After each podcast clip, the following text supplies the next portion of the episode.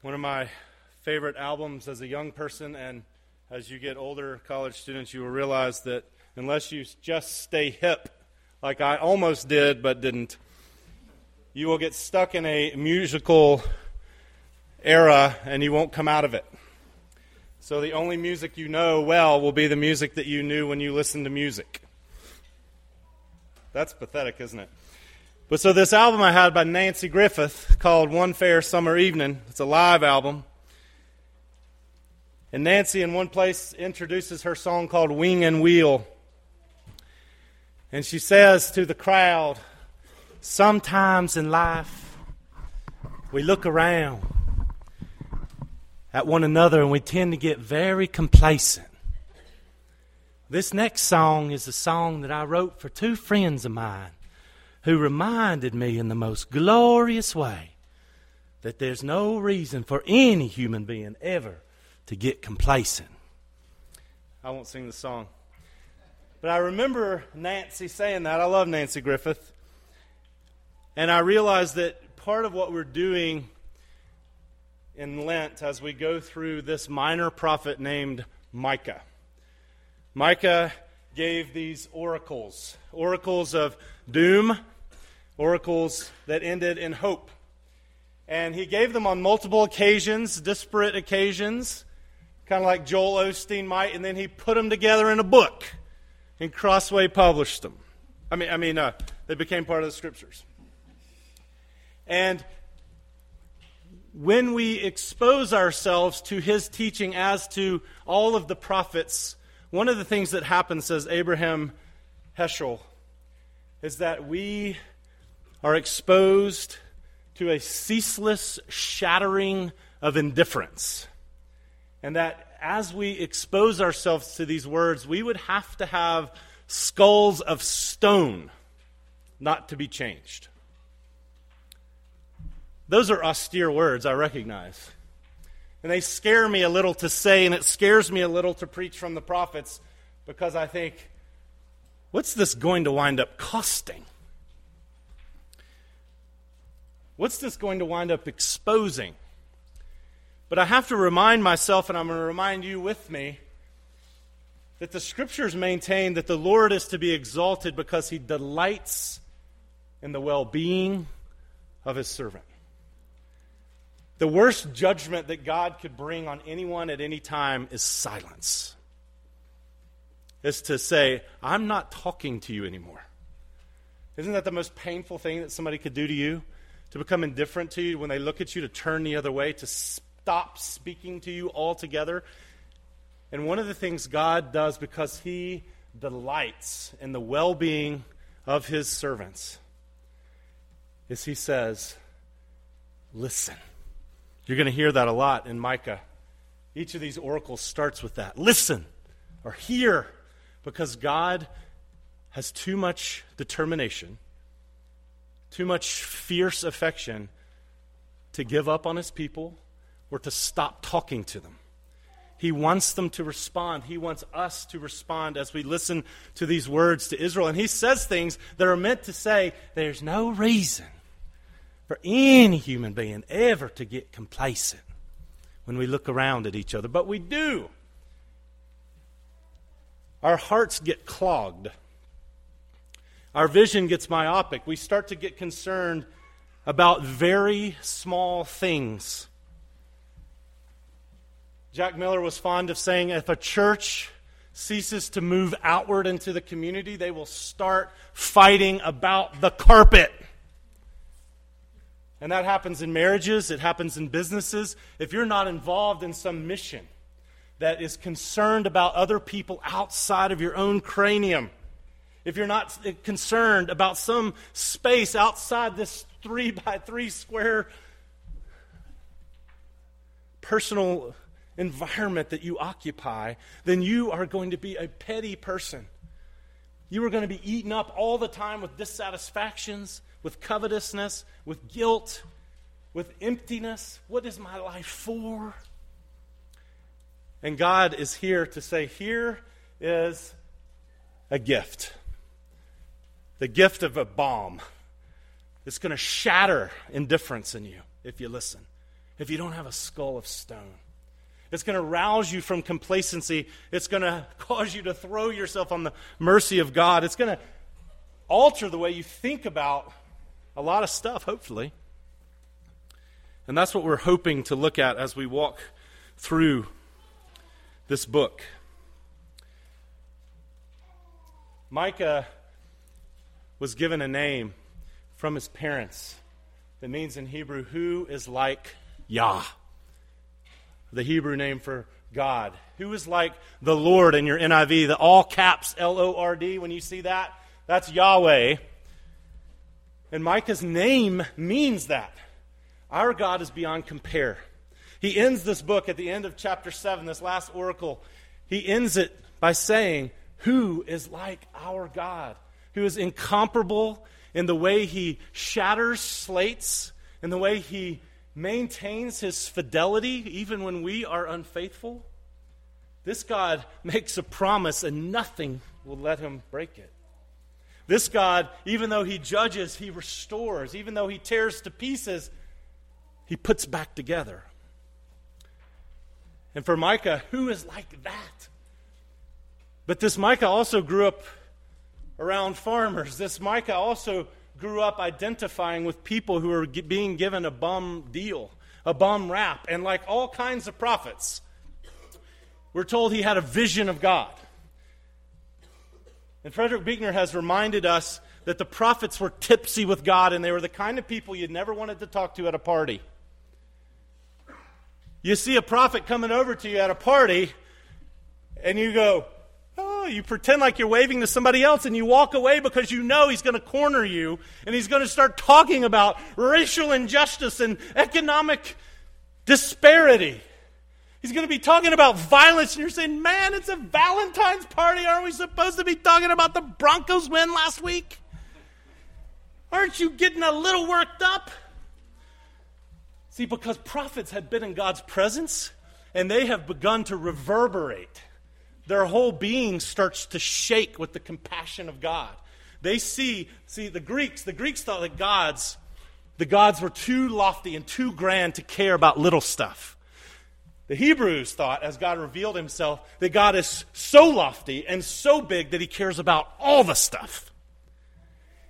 And he cares about nothing more than the way people treat each other. And how life works out. How opportunity emerges or doesn't. How people get ground down by the wheels of living or how they flourish. People made in his image, it matters to him.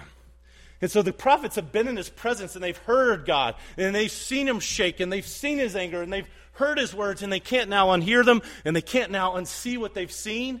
And so to us, the stuff that becomes so commonplace, well, sure, there's an injustice taking place. That's the world. Get over it, kid. Quit being such an idealist. Life's unfair. I tell my kids that 200 or 300 times a day. Get over it. We get used to the fact that things don't work right. And the problem with prophets is they don't. And so they're very irritating that way. They don't like the status quo. And they're going to bother you. They're going to be a gadfly to your existence, and that's why you want to stay away from them at a party, and that's why you stay away from them in your reading. That's why I stay away from him.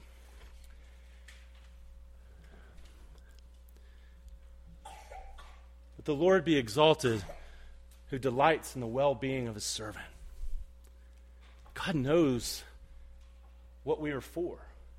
He knows what he intended when he breathed this world into existence, when he made long-bearded fellas and ladies beside him, when he made lions and lofty trees. He knows the fabric of how it's supposed to work together. He knows the interdependence that's supposed to characterize our lives together, the way we're supposed to fuss over each other, the way we're supposed to pain over each other, to feel what other people are feeling. And so he won't let us stay indifferent. So he speaks. And in this case, at the end, I'm starting at Micah 6:8 and using this. Corby and I will be using this as a kind of banner over the sermon, this idea of walking humbly with God.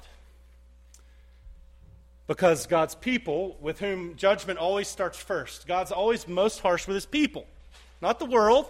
He looks at his people because they should know better, because they've drunk mercy, because they've been given all the opportunities to soak in the hot tub of his grace. And so they're the ones who are supposed to have his grace oozing out of their pores. And so he's always roughest with them. And Israel had failed. They had not walked humbly with God. They had not been concerned about other people. And they are being told that something awful is going to happen to them. They're being told, you better watch out for the Sennacheribs and the Tiglath-Pileser the seconds, them doggone Assyrians.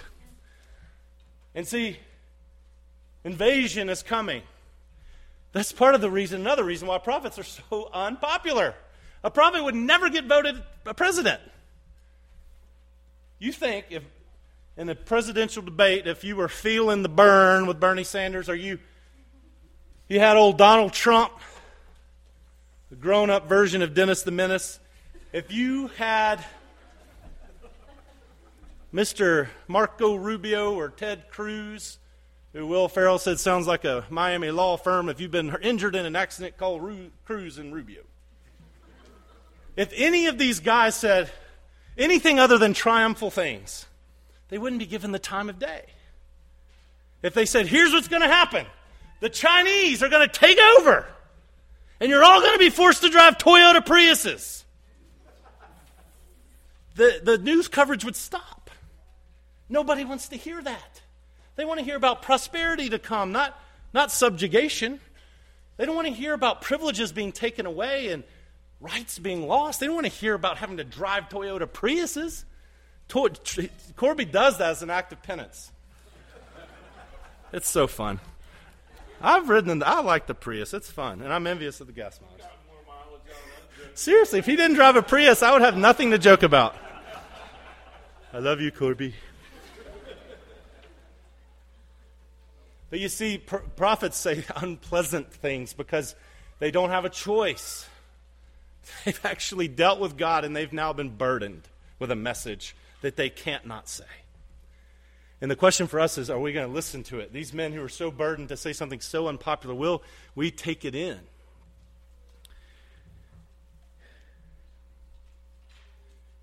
In this particular oracle that starts out, listen to what the Lord says. It's a good rule of thumb for your life. Don't listen to what you say. Don't listen to what politicians say primarily. Don't listen to what they say on Fox News or MSNBC primarily. Listen to what the Lord says. Listen, hear. God has a law case against them. Plead your case before the mountains. Let the hills hear what you have to say. Hear, O mountains, the Lord's accusation. God is an attorney. He's taking his people to court. He's calling creation as the jurors to watch on and listen. And he says this, as he lodges his charge against Israel, my people, what have I done to you? Why have you turned away from me? Why are you indifferent to me? Why are you not listening to me? Why do you worship other things? Why do you worship gods that you can carry in your pocket instead of a God who carries you in his hand? Why do you give your heart, your allegiance to things that mean to enslave you, that cannot heal you? What have I done to you, he says. How have I burdened you? Answer me. The prophets don't speak in caressing words, says one commentator. Answer me. This is a serious talk that God's having.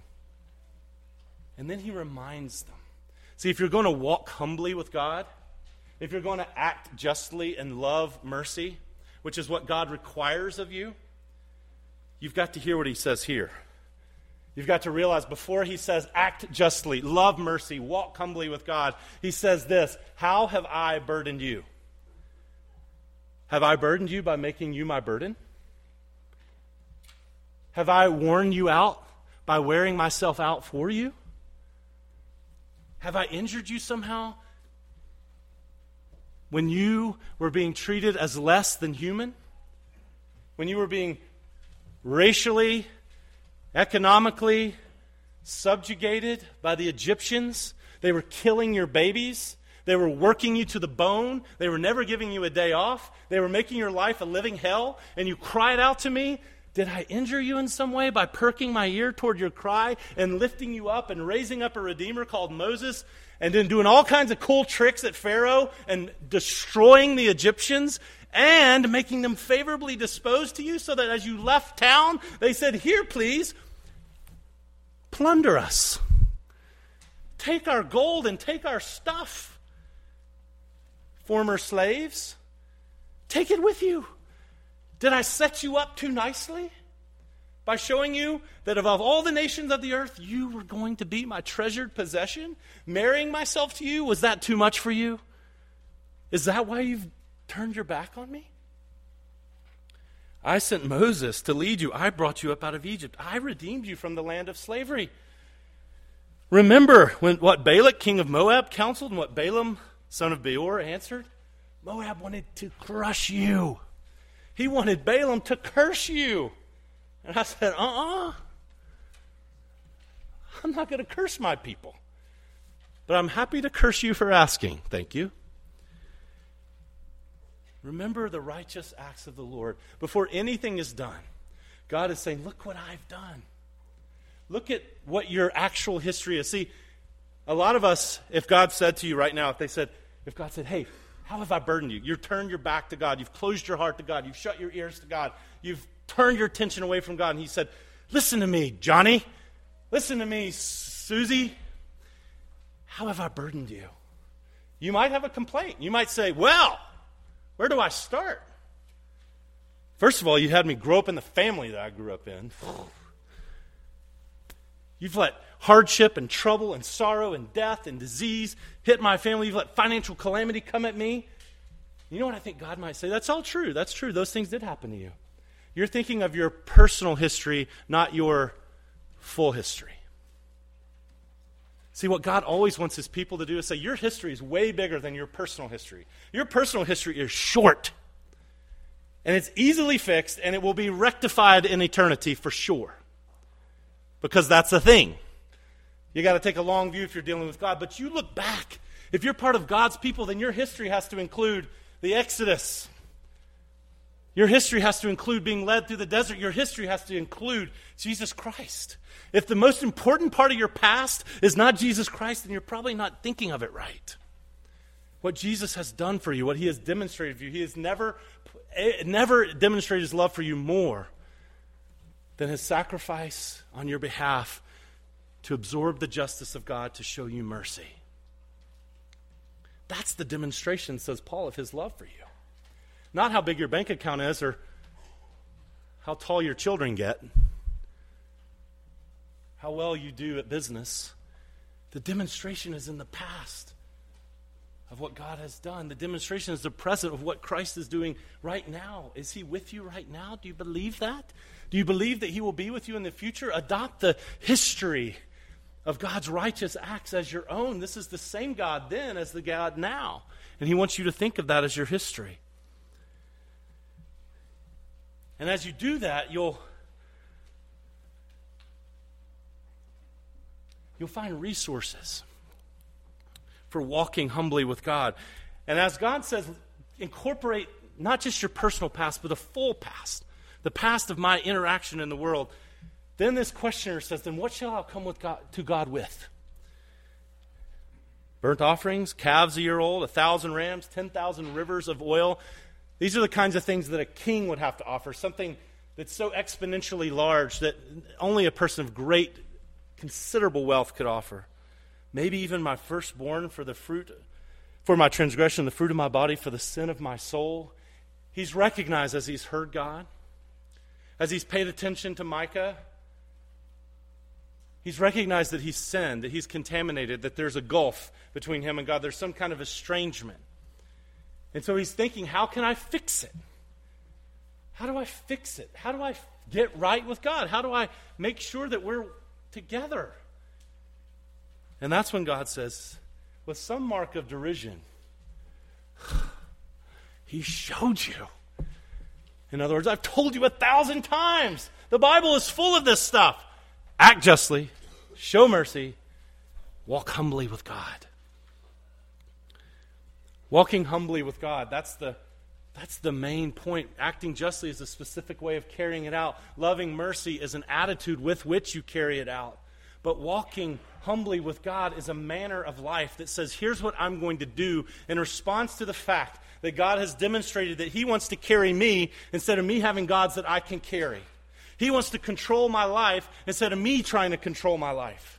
He wants to tell me how to use my body instead of me trying to tell me how to use my body. He wants me to be led by someone who cares about my well-being instead of being run roughshod by following my own nose. And so when I walk humbly with God, what I'm doing is I'm breathing in God's concerns and adopting them as my own. It's an orientation of life. It's a manner of movement. When you walk humbly with God, you're saying, I want God's concerns to become my concerns. I want God's priorities to become my priorities. Walking humbly with God is taking God's concerns and adopting them as your own. And you realize that God is concerned about other people. Very concerned. So walking humbly with God is adopting his concerns in the world, being focused outward. And then he says this, to act justly and to love mercy. Helmut Thielicke said this. He's a German pastor. He tells a story about a little boy who went to church, and the little boy went to church, and his daddy asked her after church, said, what did the preacher talk about? And he said, he talked about sin. And he goes, well, what did he say about sin? He said, he was against it. He was against it.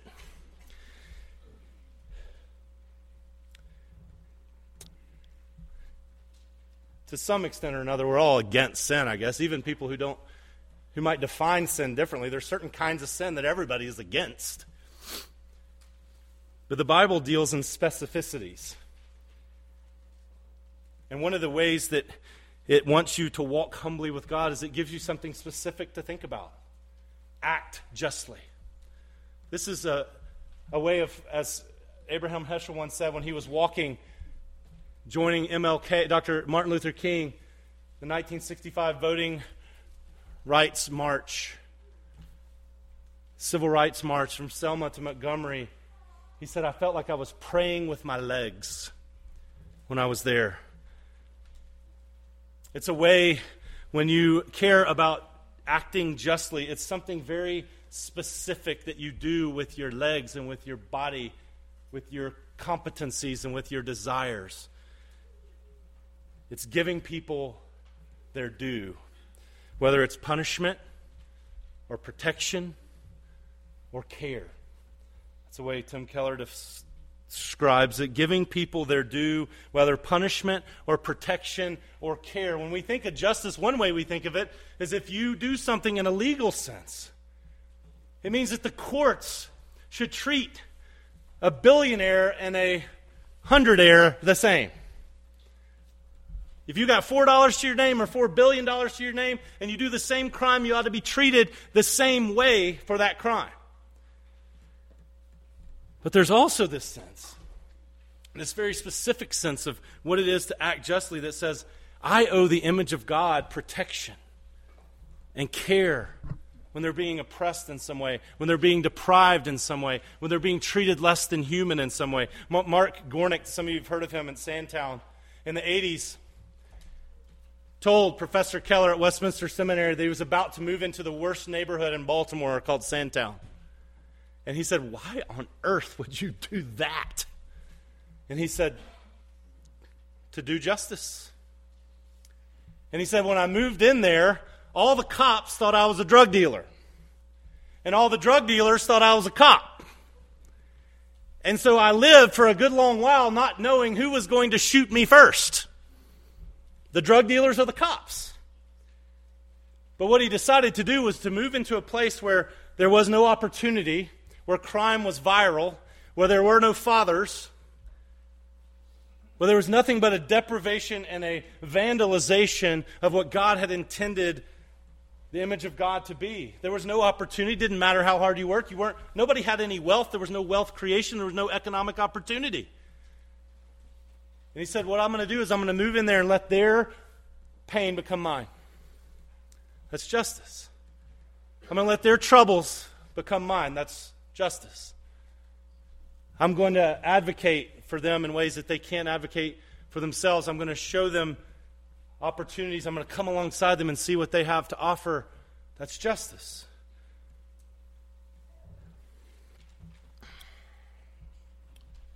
John Perkins says, I asked my attorney one time, what is justice? He said, it's eternal vigilance. It's not something that you can and put it in a bottle and say, there, now we have justice. He says, it's not the status. It's not the status quo. It's always in flux. You never quite get there. What it is, it's an eternal vigilance of looking carefully at what is wrong and then seeking applications to make it right. So do you see there is a big calling there for every single person in here, no matter your age, no matter your station, no matter your level of influence, because everywhere you work and everywhere you live, there are opportunities for you to take care of things that are wrong and to help make them right by your prayers, by your giving, by your action, by your sacrifice of life. But God's extra concerned, we're told, with the quartet of the vulnerable, the alien, the widow, the orphan, and the poor. These are the people who are most vulnerable in an agrarian world. And in our world, being just, acting justly is going to mean who's the most vulnerable around us? Who feels the shockwaves most severely when something happens to their life? It's asking the question, what do I so enjoy about my life when trouble happens? Well, you don't enjoy anything about it, but what do you benefit from in your life? When you get sick, does no one take care of you? If you get in a financial bind, is there anybody who you can call on to help? If you need a ride somewhere because your car broke, is there anybody that can give you a ride, who can lend you a car? My guess is for most of you the answer is yes, yes, yes, yes, yes. But that ain't true for everybody. There are elderly people who are shut in. There are single moms who a broken down transmission ruins their job and ruins their life. There are kids who need homes, and dads and moms.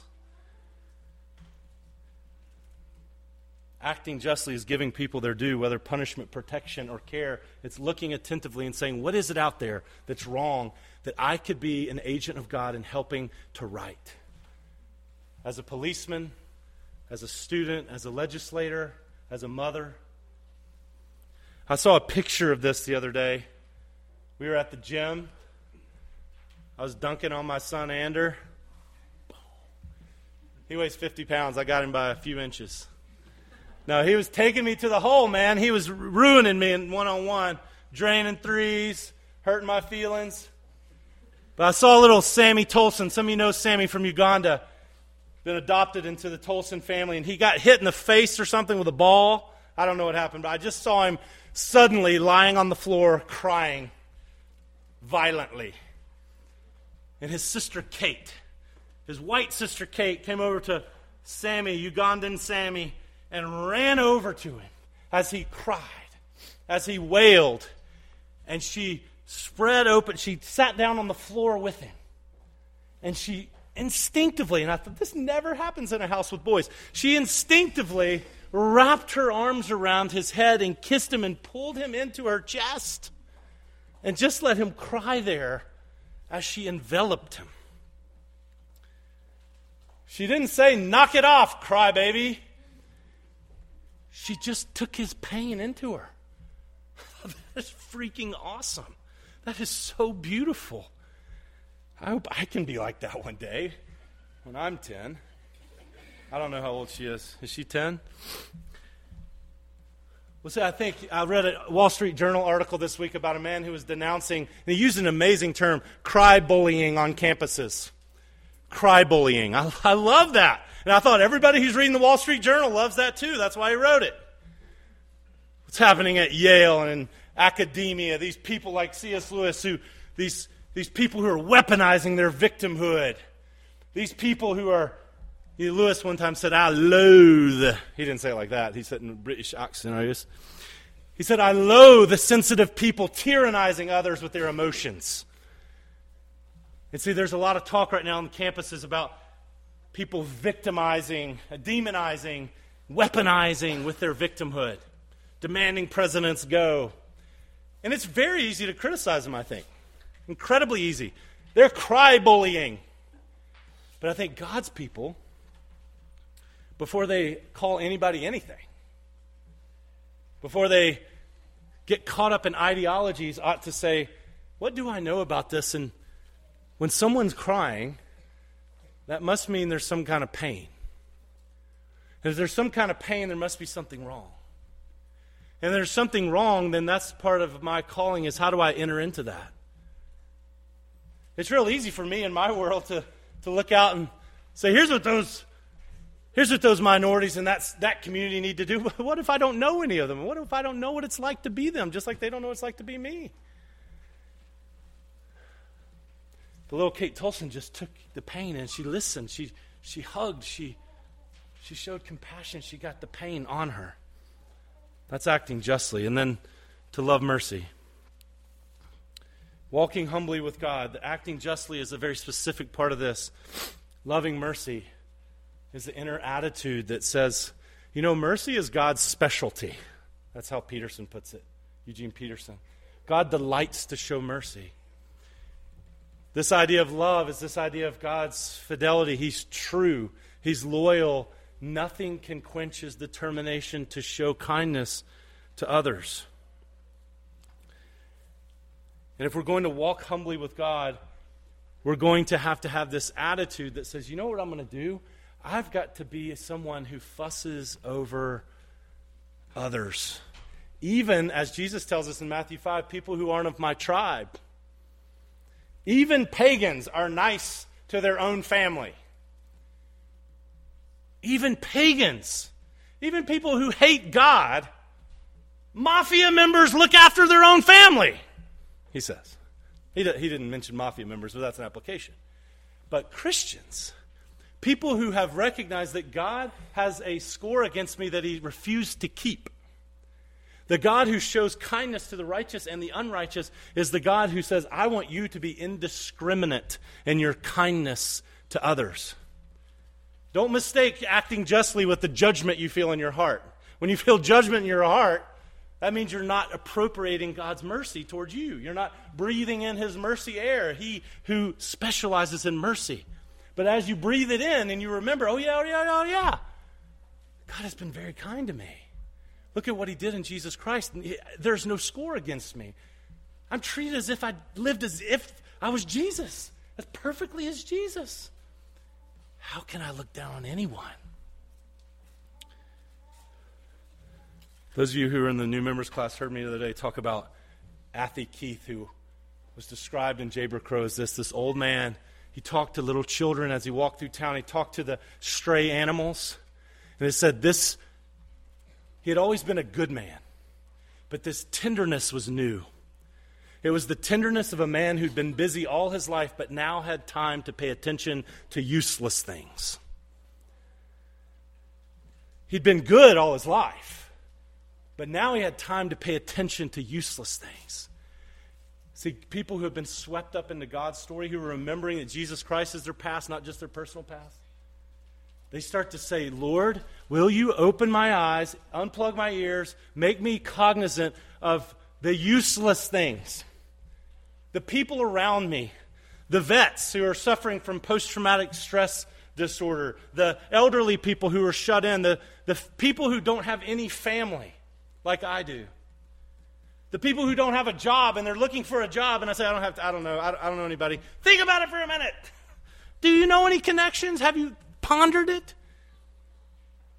Or somebody who's looking for a job and you say, let's look for this together. Let's think about this together. Maybe they don't have any experience at it. You use your networks. You use your connections. You use your social wealth for the benefit of other people to help those who cannot pay you back, who will not invite you back to their house, who aren't going to send you a thank you note.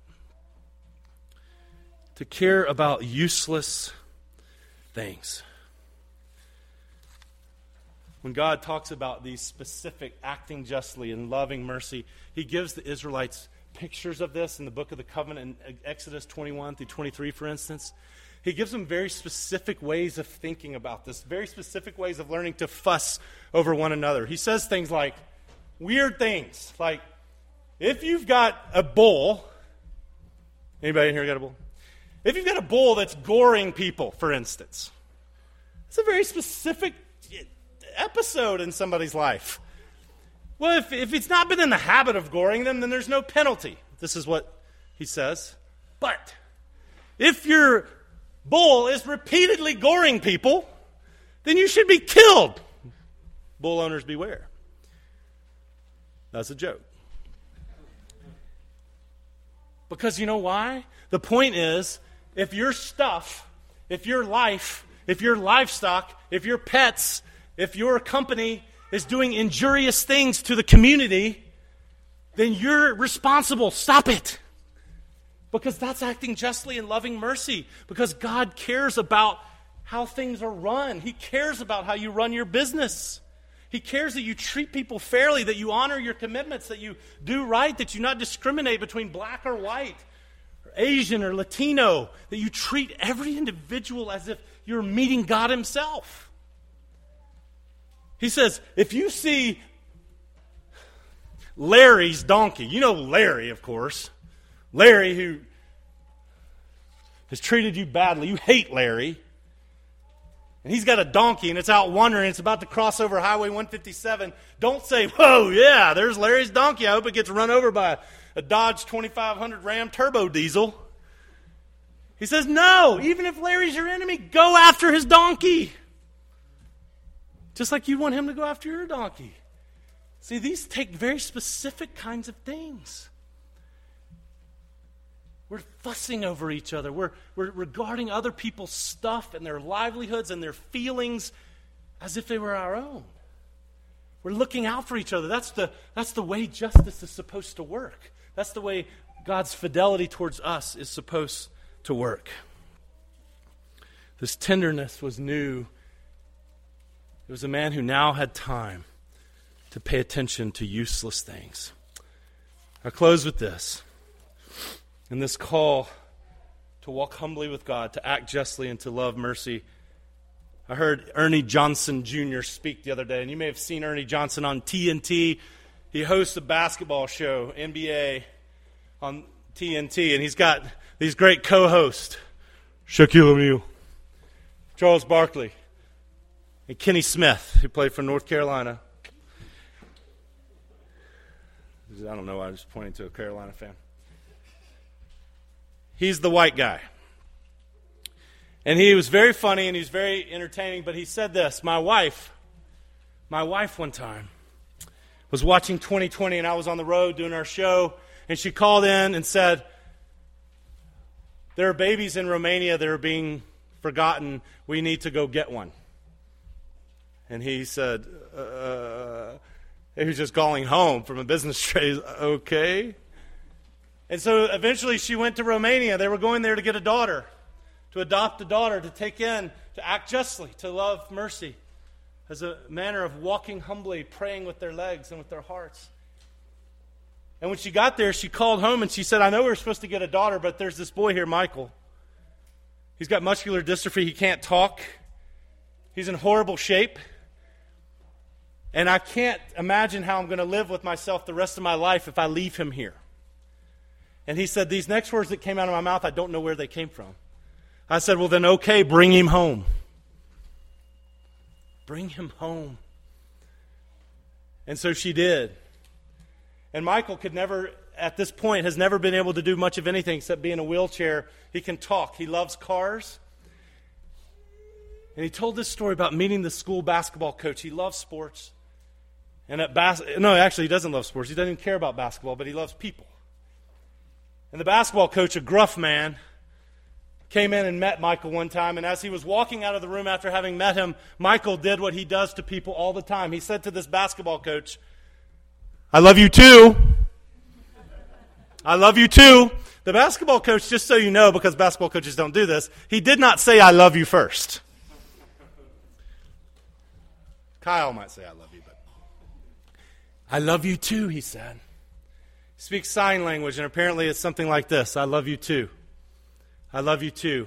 The coach saw in this kid this determination, this heart, this affection that just streamed out of him. He said, I want you to be on the bench in our games. So during basketball games, this boy in his wheelchair, unable to use any parts of his body, was on the bench, and the crowd came to love him. And as he graduated in his senior year, they honored him. And the whole crowd, all the people in the crowd were holding their hands up. I love you too. They'd all been told, I love you too. And they did this to him, I love you too. When God calls us to walk humbly with him, carefully, observantly, taking in his concerns as ours, acting justly in specific ways, to take the pain of others, to care for the oppressed, to care for the vulnerable, to care for people who don't have the same opportunities, to show mercy to useless things. He said, this is a way of you saying back to the world and to God, I love you too. Your God has said, when you weren't thinking of me, when you deserved to be pummeled, I was pummeled for you. When you deserved to get what you had coming to you, because you've been racist, because you've used your resources only on yourself, because you've lived in self-centeredness, and if God were keeping score, you would lose. And if God were keeping grades, you would fail. And Jesus has said, I fail for you. I lose for you. I will be punished for you so that you shall never be. Because my love for you is real, and I've said, bring him home. Now we're the people called to go out into the world, having received the love of God, believing the love of God, relying on this love shown through Christ, and saying now to God in the way we treat each other, the way we treat black people and white people, the way we treat Asian people and Latino people, the way we treat fat people and skinny people and tall people and short people and rich people and poor people. We're the people who carry around the I love you too, demonstrating to the world that there is a God who cares about their well-being and doesn't want us or them living in indifference to it. Amen.